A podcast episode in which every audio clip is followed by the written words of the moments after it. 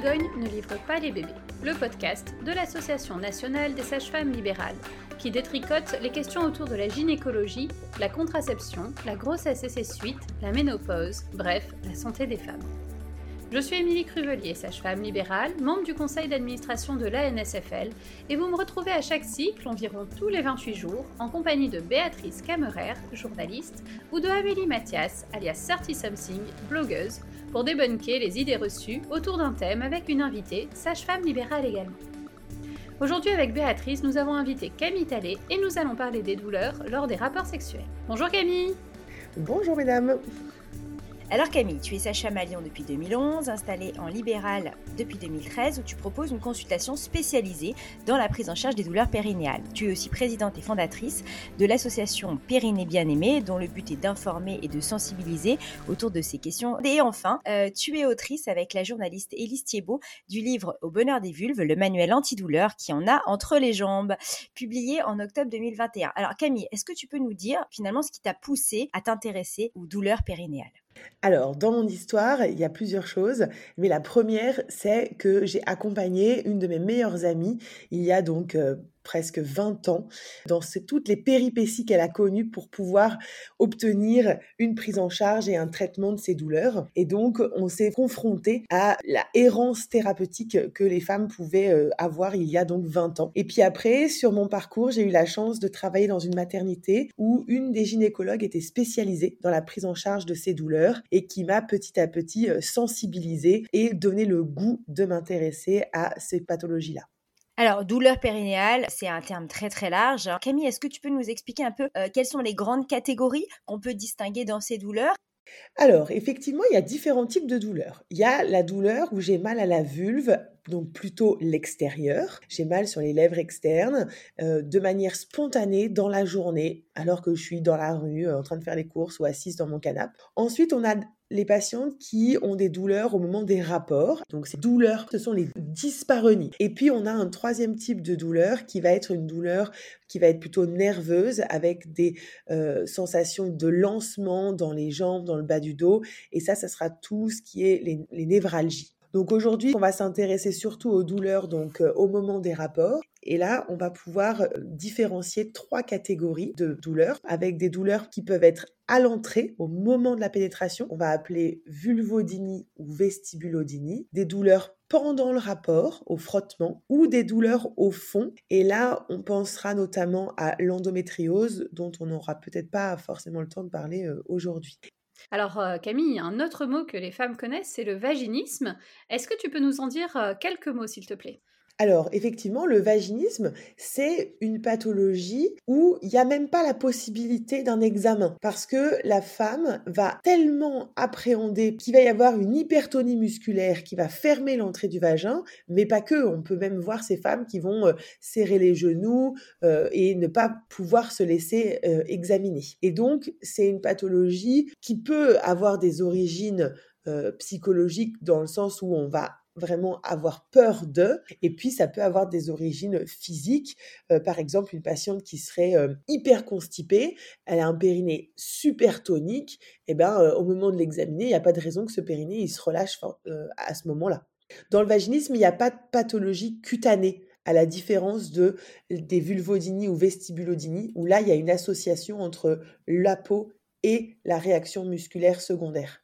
Ok, donc euh, pour préciser, même si on va y revenir, il y a un lien entre la peau et la douleur, mais pas toujours de manière visible. Alors aujourd'hui, on va se concentrer sur les douleurs provoquées lors des rapports sexuels, que ce soit lors de contact avec la vulve à cause d'une vulvodynie ou lors de l'introduction au niveau vaginal d'un doigt, d'un sextoy ou d'un pénis. Alors en général, Camille, comment les femmes que tu reçois en consultation décrivent leurs symptômes? Qu'est-ce qu'elles te disent concrètement? Alors, c'est assez classique. Elles vont décrire des brûlures, notamment, des sensations comme si ça allait se déchirer, comme s'il n'y avait pas assez de place, euh, une vulve à vif. Donc, ce sont vraiment des douleurs qui vont se localiser à l'entrée, au moment de la pénétration dans le vagin. Et ce qui est très important, c'est qu'à l'examen clinique, eh bien, cette vulve, dans la majeure partie du temps, va être strictement normale. En tout cas, rien qui n'explique qu'elle ait autant mal lors de tentatives de pénétration. Exactement. Il y a une discordance entre les symptômes euh, donnés par la patiente et ce que nous, on est capable de voir sur sa vulve à l'examen clinique. C'est peut-être justement cette discordance qui explique leur long euh, parcours euh, d'errance médicale, hein, parce que c'est vraiment quelque chose qui rassemble toutes ces femmes, le fait qu'elles vont consulter plusieurs soignants et qu'elles n'obtiennent pas de réponse à leurs problèmes. Comment est-ce qu'on peut expliquer, Camille, justement, que ces dyspareunies soient aussi mal connues, aussi peu considérées et finalement aussi mal prises en charge?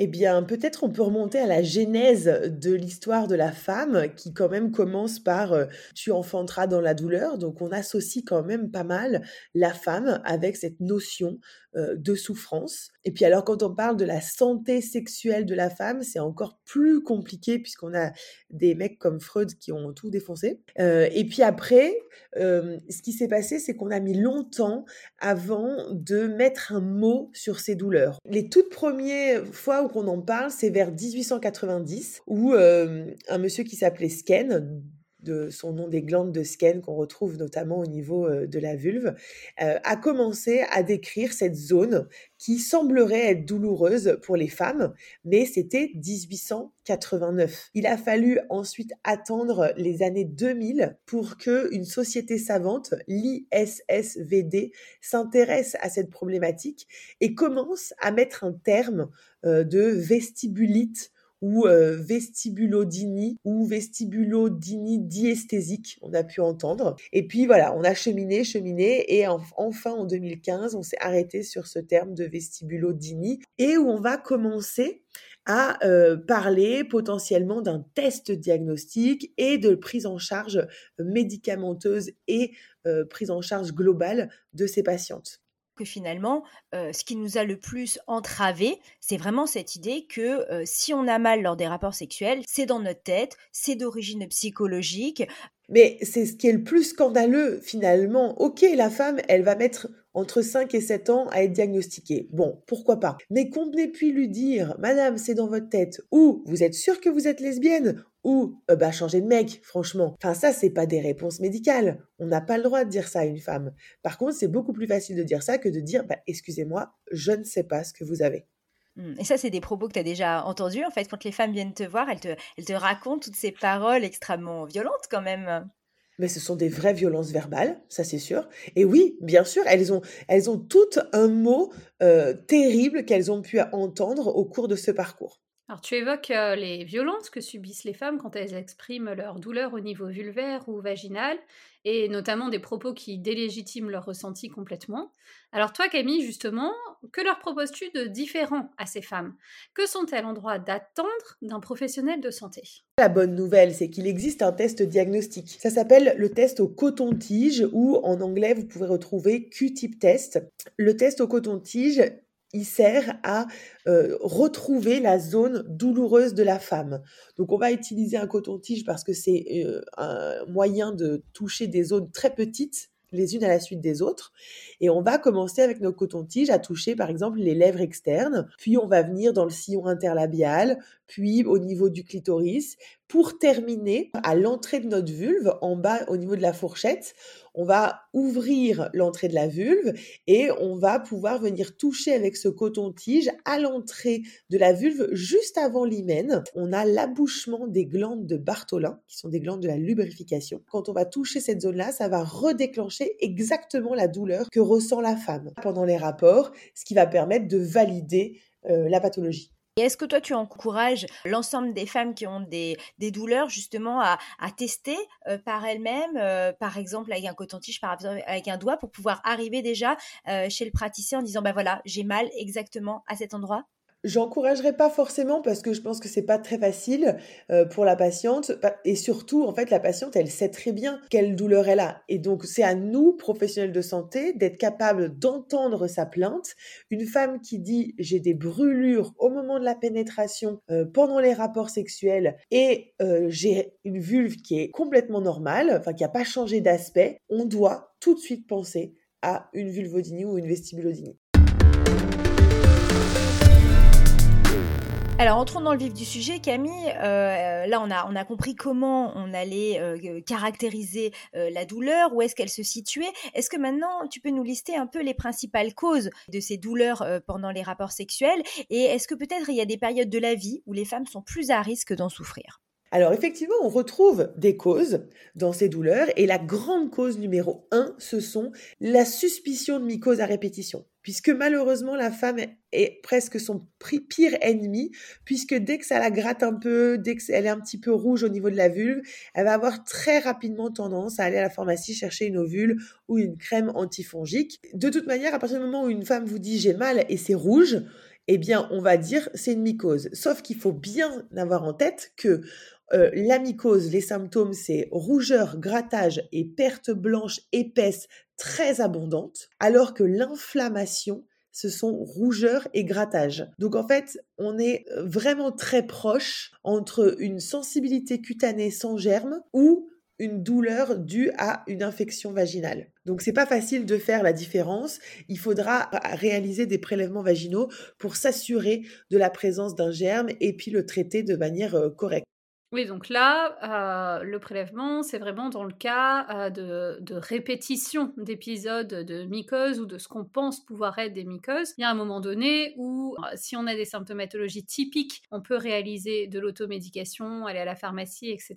Mais à partir du moment où ça revient de manière récurrente, il est important de privilégier plutôt un examen avec potentiellement un prélèvement pour vraiment savoir un petit peu où on va. Ça, c'est la première cause, mais vraiment, là, c'est trois quarts du temps, c'est ce, problème, ce problème-là. Ensuite, on a une pathologie dermatologique qu'on retrouve qui s'appelle le lichen scléreux. C'est une pathologie euh, auto-immune, c'est-à-dire qu'à un moment donné, on va la déclencher, souvent suite de, de gros stress ou de grande fatigue ou de choc émotionnel. Et puis, ça va faire blanchir un petit peu les tissus au niveau de la vulve et puis ça va faire réduire la taille des, des lèvres internes et ça, donc ça va modifier les reliefs et avec ça va s'accompagner une espèce de sensibilisation de la peau et des muqueuses qui va pouvoir être plus fragile au moment des rapports sexuels. Et ça, donc, les femmes peuvent le voir visuellement Eh bien, ça dépend à quand on en s'en trouve dans la pathologie. Si c'est une première poussée, ben ça va être peut-être plus l'œil du professionnel un peu aguerri.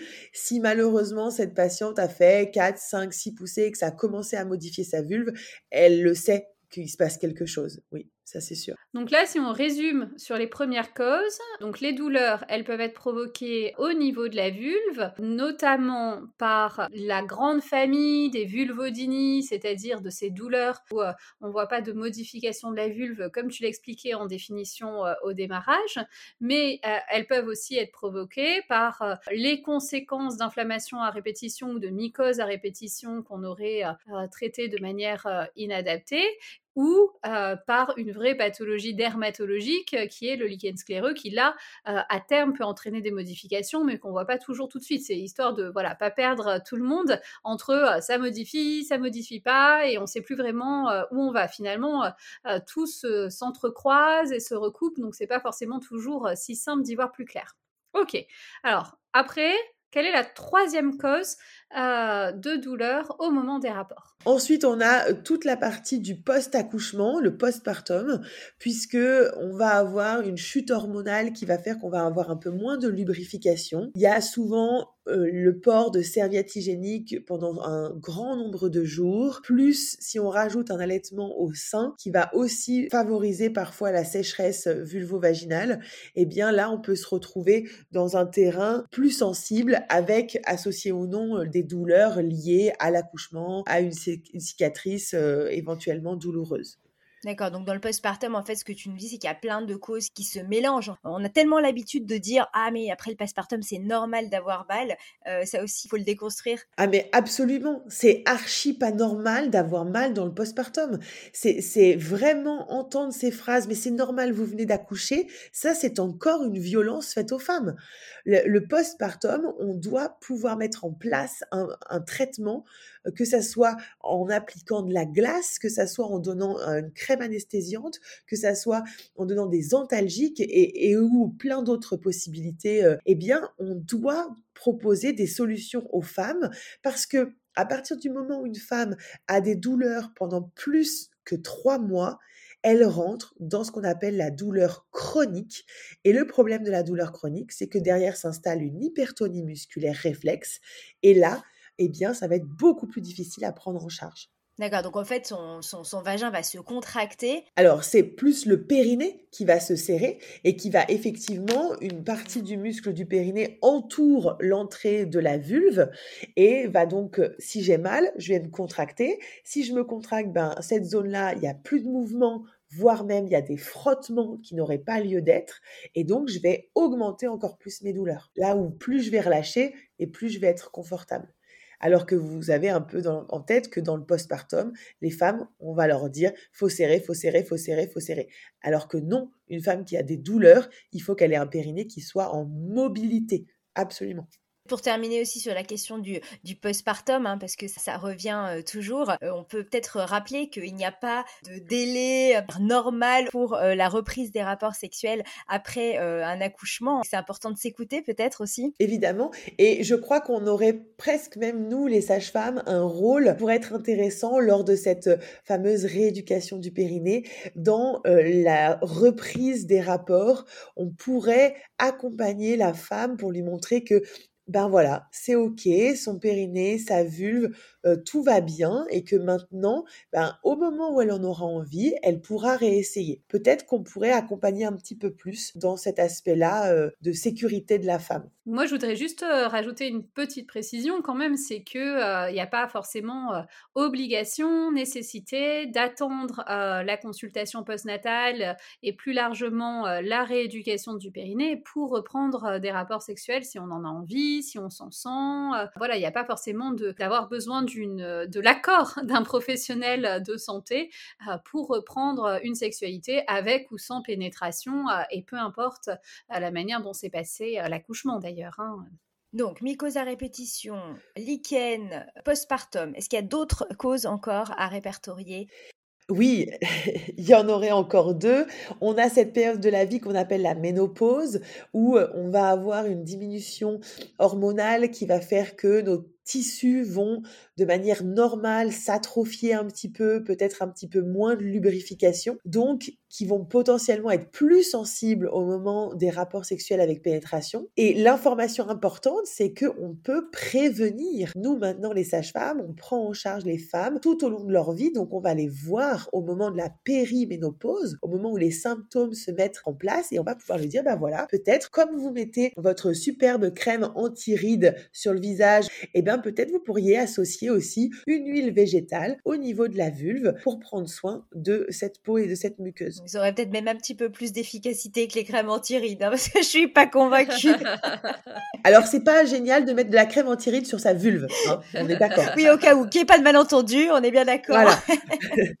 Et enfin, et intentionnellement, je la mettrai enfin, la cause des violences sexuelles, pas du tout dans un but de la minimiser, mais dans le but de ne pas faire ce que font souvent les autres professionnels de santé, qui est d'associer ces douleurs à vous êtes sûr que vous n'avez pas subi des violences? Enfin, on associe énormément ces douleurs avec ces violences sexuelles. Donc moi, je suis pas forcément partisane de poser cette question en systématique dans la première consultation parce que je vais avoir la chance de voir les femmes euh, plusieurs fois et donc de pouvoir amener cette conversation et de dédier presque une consultation entière à cette question de violence, euh, qu'elle soit effectivement sexuelle, mais pas que, qu'elle soit verbale ou euh, des violences sexistes par exemple. Je pense que c'est vraiment un sujet à aborder, mais peut-être pas en priorité. Oui, parce que finalement, ça renforce le stéréotype que c'est dans la tête. Et il faudrait chercher forcément un traumatisme dans le passé pour les expliquer d'une manière ou d'une autre. Tout à fait. Et souvent, quand il y a eu des violences, les femmes ont été, quand elles l'ont dit et que ça a été entendu, les femmes ont été prises en charge. Et ça change pas le problème. Quand elles viennent vous voir, c'est qu'elles ont toujours des douleurs physiques au niveau de la vulve. Donc, ok, il y a eu ça, ça peut expliquer, ça c'est sûr. Par contre, bah, le traitement, il est quand même physique. Oui, et comme on ne peut pas dire qu'on peut différencier complètement le physique du psychologique, et comme en plus, hélas, environ 22% des femmes ont subi des violences physiques ou sexuelles de la partenaire, il peut quand même être un peu difficile de démêler les causes. Quoi. Tout à fait. Mais c'est sûr que c'est une bonne consultation pour pouvoir s'assurer que cette patiente n'a pas subi tout type de violence euh, au cours de sa vie. Par exemple, euh, j'ai une jeune fille qui, au bout de trois séances, à la fin de la consultation, s'assoit et me dit euh, Mais est-ce que ces, douleurs-là, ça peut être suite de, quelque chose qu'on aurait mal vécu? Et puis, bah voilà, elle, était d'accord d'en parler. et effectivement, cette patiente avait subi des attouchements à l'école. Et puis, c'était la première fois qu'elle en parlait. Donc, soit on laisse un petit peu venir, soit au bout d'un moment, eh bien, euh, je vais quand même poser la question euh, en lui demandant si à un moment donné dans sa vie, euh, elle aurait subi quelque chose qu'elle n'aurait pas jugé normal. Oui, de toute façon, l'importance de cette question et de la poser, c'est surtout que les femmes sachent qu'elles ont un espace de discussion libre et ouvert pour pouvoir venir poser quelque chose si elles le souhaitent et quand elles le souhaitent, quand elles sont prêtes. Exactement. Là, on a la chance de pouvoir revoir les femmes. Donc, il y a un tout petit peu moins d'urgence à aborder ce sujet on peut souligner aussi euh, le fait que cette question soit mise en avant ces dernières années. Ça a aussi permis la création de réseaux spécifiques hein, dans différentes euh, villes, qui y a de plus en plus de professionnels euh, de santé qui s'organisent aussi autour de ces questions et de la prise en charge des femmes victimes de violences. Et on commence à voir fleurir un petit peu partout des maisons des femmes, voilà, sur le modèle de la maison des femmes dans le 93, hein, qui permet d'accueillir ces femmes victimes de violences diverses variées et de leur proposer des prises en charge elles aussi pluridisciplinaires et variées pour qu'elles correspondent au mieux à leurs besoins euh, et à leur cheminement.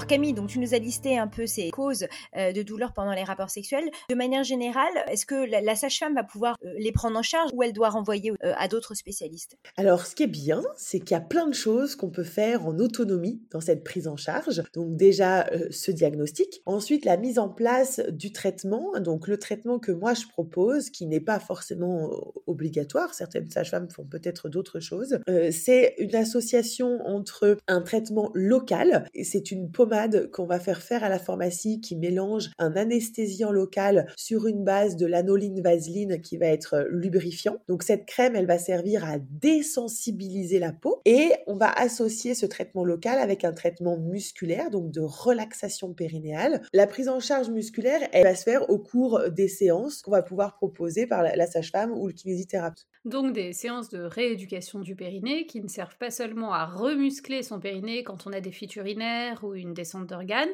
mais aussi à apprendre parfois complètement l'inverse, c'est-à-dire à relâcher et à détendre cette zone-là, puisque finalement, pour que le périnée vive et fonctionne bien, il faut qu'on sache à la fois le contracter, mais aussi le relâcher et qu'il puisse, entre guillemets, respirer.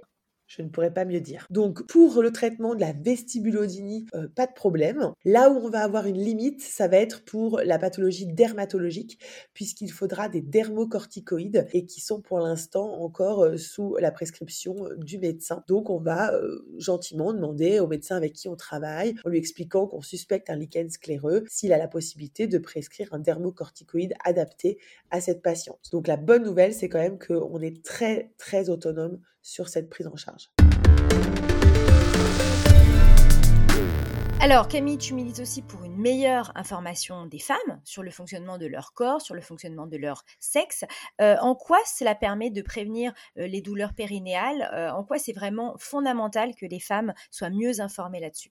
Parce qu'on est notre pire ennemi. On est celle qui va se laver trois fois par jour parce qu'elle pense que la vulve, ça doit sentir la rose. Parce que on est celle qui va dire, bah tiens, bah, pour plaire, j'ai besoin d'être épilée comme ça on, nous a véhiculé des messages qui sont pas forcément ceux qui prennent soin de nous. Donc, il faut qu'on déconstruise absolument ces notions d'hygiène, ces notions de normes autour de la vulve, ces notions de normes autour de la santé sexuelle, du plaisir sexuel, pour pouvoir revenir à quelque chose où on s'écoute parce que on sait très bien ce qui est bon pour nous. Donc, euh, il faut informer les femmes sur qu'est-ce qu'elles peuvent faire parce que effectivement, quand vous leur dites vous allez mettre de l'huile sur votre vulve, elles vous regardent avec des yeux énormes en vous disant mais attendez, euh, ça se met là.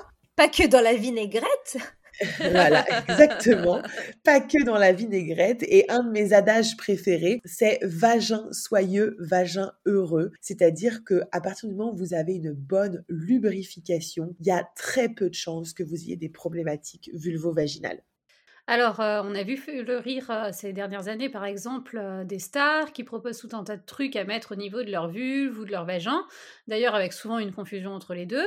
là, l'huile, tu proposes de la mettre sur la vulve, mais aussi au niveau vaginal. Qu'en est-il exactement? Mais on pourrait mettre de l'huile à l'intérieur. On pourrait mettre des capsules d'huile d'onagre euh, qu'on trouverait dans le commerce qui sont euh, plutôt des compléments alimentaires parce qu'il n'existe pas encore la forme vaginale, mais on peut tout à fait pendant un temps X mettre ces capsules dans son vagin le soir au coucher pour lubrifier l'intérieur de son vagin et puis le, matin quand ça va se mettre à couler, on va arrêter ces gélules parce que l'hydratation vaginale sera bonne et on gardera que la lubrification externe en mettant un peu d'huile au niveau de sa vulve pour être confortable. Si on souhaite acheter un produit euh, plus spécifique, euh, il existe également en pharmacie euh, des hydratants vaginaux qui sont disponibles sans ordonnance. Bien sûr, on va pouvoir utiliser par exemple des crèmes qui ont cette, ce but-là, des crèmes à l'acide hyaluronique.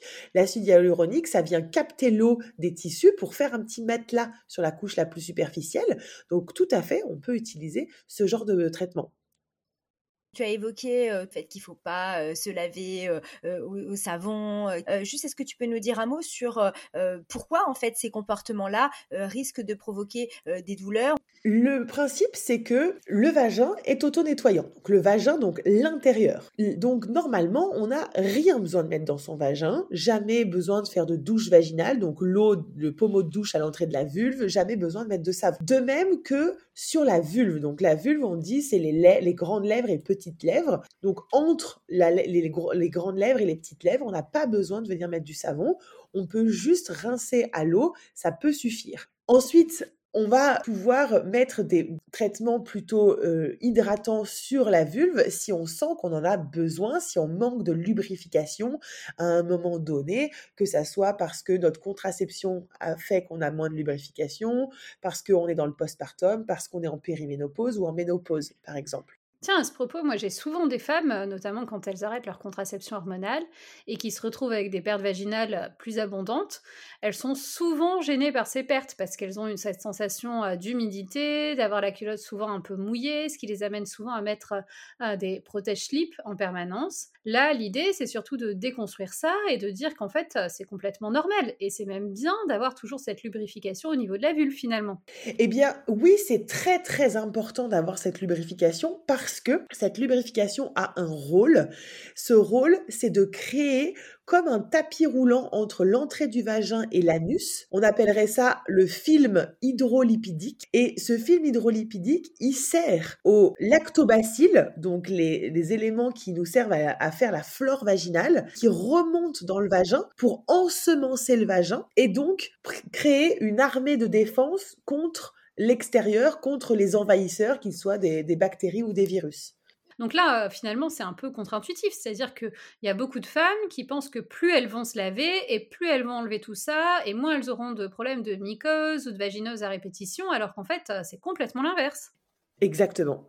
La physiologie, c'est d'avoir une vulve un petit peu humide par des sécrétions vaginales, et non pas par des fuites urinaires, euh, toute la journée. Parallèlement à cette euh, information des femmes, à cet empowerment des femmes, tu prônes aussi une meilleure formation et information des professionnels de santé. Camille, où est-ce qu'on en est un peu à l'heure actuelle, justement en termes de formation, et qu'est-ce qu'on pourrait faire pour améliorer les choses? À l'heure actuelle, eh bien, c'est beaucoup mieux qu'il y a 10 ans. C'est déjà ça le point très positif. C'est-à-dire que euh, moi, quand j'ai commencé il y a 10 ans, j'avais deux médecins qui prescrivaient des séances. Aujourd'hui, il y en a 90 à Lyon par exemple. Donc ça montre qu'il y a de plus en plus de gens qui sont formés et informés. Et puis, euh, c'est une question qu'on aborde euh, plus en consulte aussi, c'est-à-dire qu'avant, c'était une chose qui était euh, rapidement mise sous le tapis. D'ailleurs, les femmes ne savaient même pas qu'elles pouvaient en parler en consultation, alors que maintenant, ça prend un peu plus le devant de la scène aussi. Bah, c'est-à-dire que c'est beaucoup plus facile de poser une question quand derrière, on a une solution à proposer. Bien sûr. Et puis maintenant, l'objectif, c'est d'intégrer ça dans le cursus des formations de sage-femme, de médecins généralistes et de gynécologues, euh, ce qui commence à se faire, hein, qui se fait pas partout encore, enfin ou en tout cas plus que deux lignes dans un manuel de gynécologie. Et, euh, et donc, de plus en plus maintenant, euh, on a la possibilité d'avoir la formation en formation initiale ou en tout cas de pouvoir se former une fois qu'on est diplômé. Alors, pour les femmes qui nous écoutent, qui souffrent de ces douleurs euh, périnéales et qui cherchent un soignant formé euh, à prendre en charge ces situations, on peut aussi les renvoyer vers l'annuaire euh, de l'association Les Clés de Vénus et celui de l'association Périnée Bien-Aimée. On donnera tous les liens, évidemment, dans le descriptif du podcast. Et je pense que ça vaut le coup, en tout cas, d'interroger les professionnels de santé qui sont autour euh, de chez ces patientes pour les questionner, parce que je pense que ces annuaires ne sont pas exhaustifs et qu'il y a des personnes qui prennent en charge très bien sans forcément être référencées. D'où l'importance d'oser poser ces questions, parce que même si le médecin ou la sage-femme que vous consultez habituellement euh, ne prend pas en charge ces douleurs, il ou elle peut vous orienter vers un confrère ou une consoeur qui est beaucoup plus sensibilisé à ces questions-là. Je suppose qu'on peut aussi imaginer que plus les patientes posent euh, les questions, euh, sollicitent les professionnels de santé, et plus eux-mêmes euh, peuvent se dire ah tiens ça me manque, peut-être que j'ai besoin de me former, peut-être que j'ai besoin d'aller chercher de l'information. C'est-à-dire qu'il faut que tout professionnel de santé sache faire le diagnostic. Ça, c'est obligatoire. Pour mettre un terme à cette idée que c'est psychologique ou que c'est forcément lié à des violences. On doit savoir faire un Q-tip test, mais c'est tout. À partir du moment où le Q-tip test est positif, si on ne sait pas le traitement, c'est pas grave. On oriente vers quelqu'un qui sait. Et chacun a le droit d'avoir des spécialités et c'est très bien. Mais il faut que les professionnels de santé qui s'occupent des femmes sachent faire un diagnostic. C'est un beau euh, mot de la fin. Merci Camille pour toutes ces informations. Merci à vous. Et voici donc venu l'heure de notre question rituelle. Camille, pourrais-tu nous partager ta recette de cuisine préférée? Eh bien, je serais ravie de partager avec vous une recette de cuisine que j'aime particulièrement, qui est le soufflé au fromage. Euh, un, plat qu'il faut faire malheureusement en dernière minute, puisque à la minute où vous ouvrez votre four, vous avez à peu près 10 euh, minutes pour le servir, sinon eh bien, tout retombe. Mais euh, je vous encourage, ce plat est très facile et souvent, il force l'admiration. Merci Camille. Avec plaisir. Merci de nous avoir écoutés. Vous trouverez toutes les sources et références citées dans l'épisode sur le site de l'ANSFL dans le descriptif du podcast. Nous n'avons aucun lien d'intérêt avec les sujets que nous avons abordés aujourd'hui. Ce podcast est produit par l'ANSFL. La musique a été composée par Alexis Logier, le mixage est réalisé par Amélie Mathias et l'illustration est d'Anne-Charlotte Bappel et Solène Ducréto. Nous sommes très heureuses d'avoir pu partager cette saison 2 avec vous. Et si vous aimez le podcast et que vous souhaitez nous soutenir, n'hésitez pas à vous abonner, à nous joindre sur les réseaux sociaux ou en nous écrivant sur gmail.com pour nous donner un petit coup de pouce. Profitez de l'été pour réécouter les anciens épisodes et on se retrouve à la rentrée pour une nouvelle saison.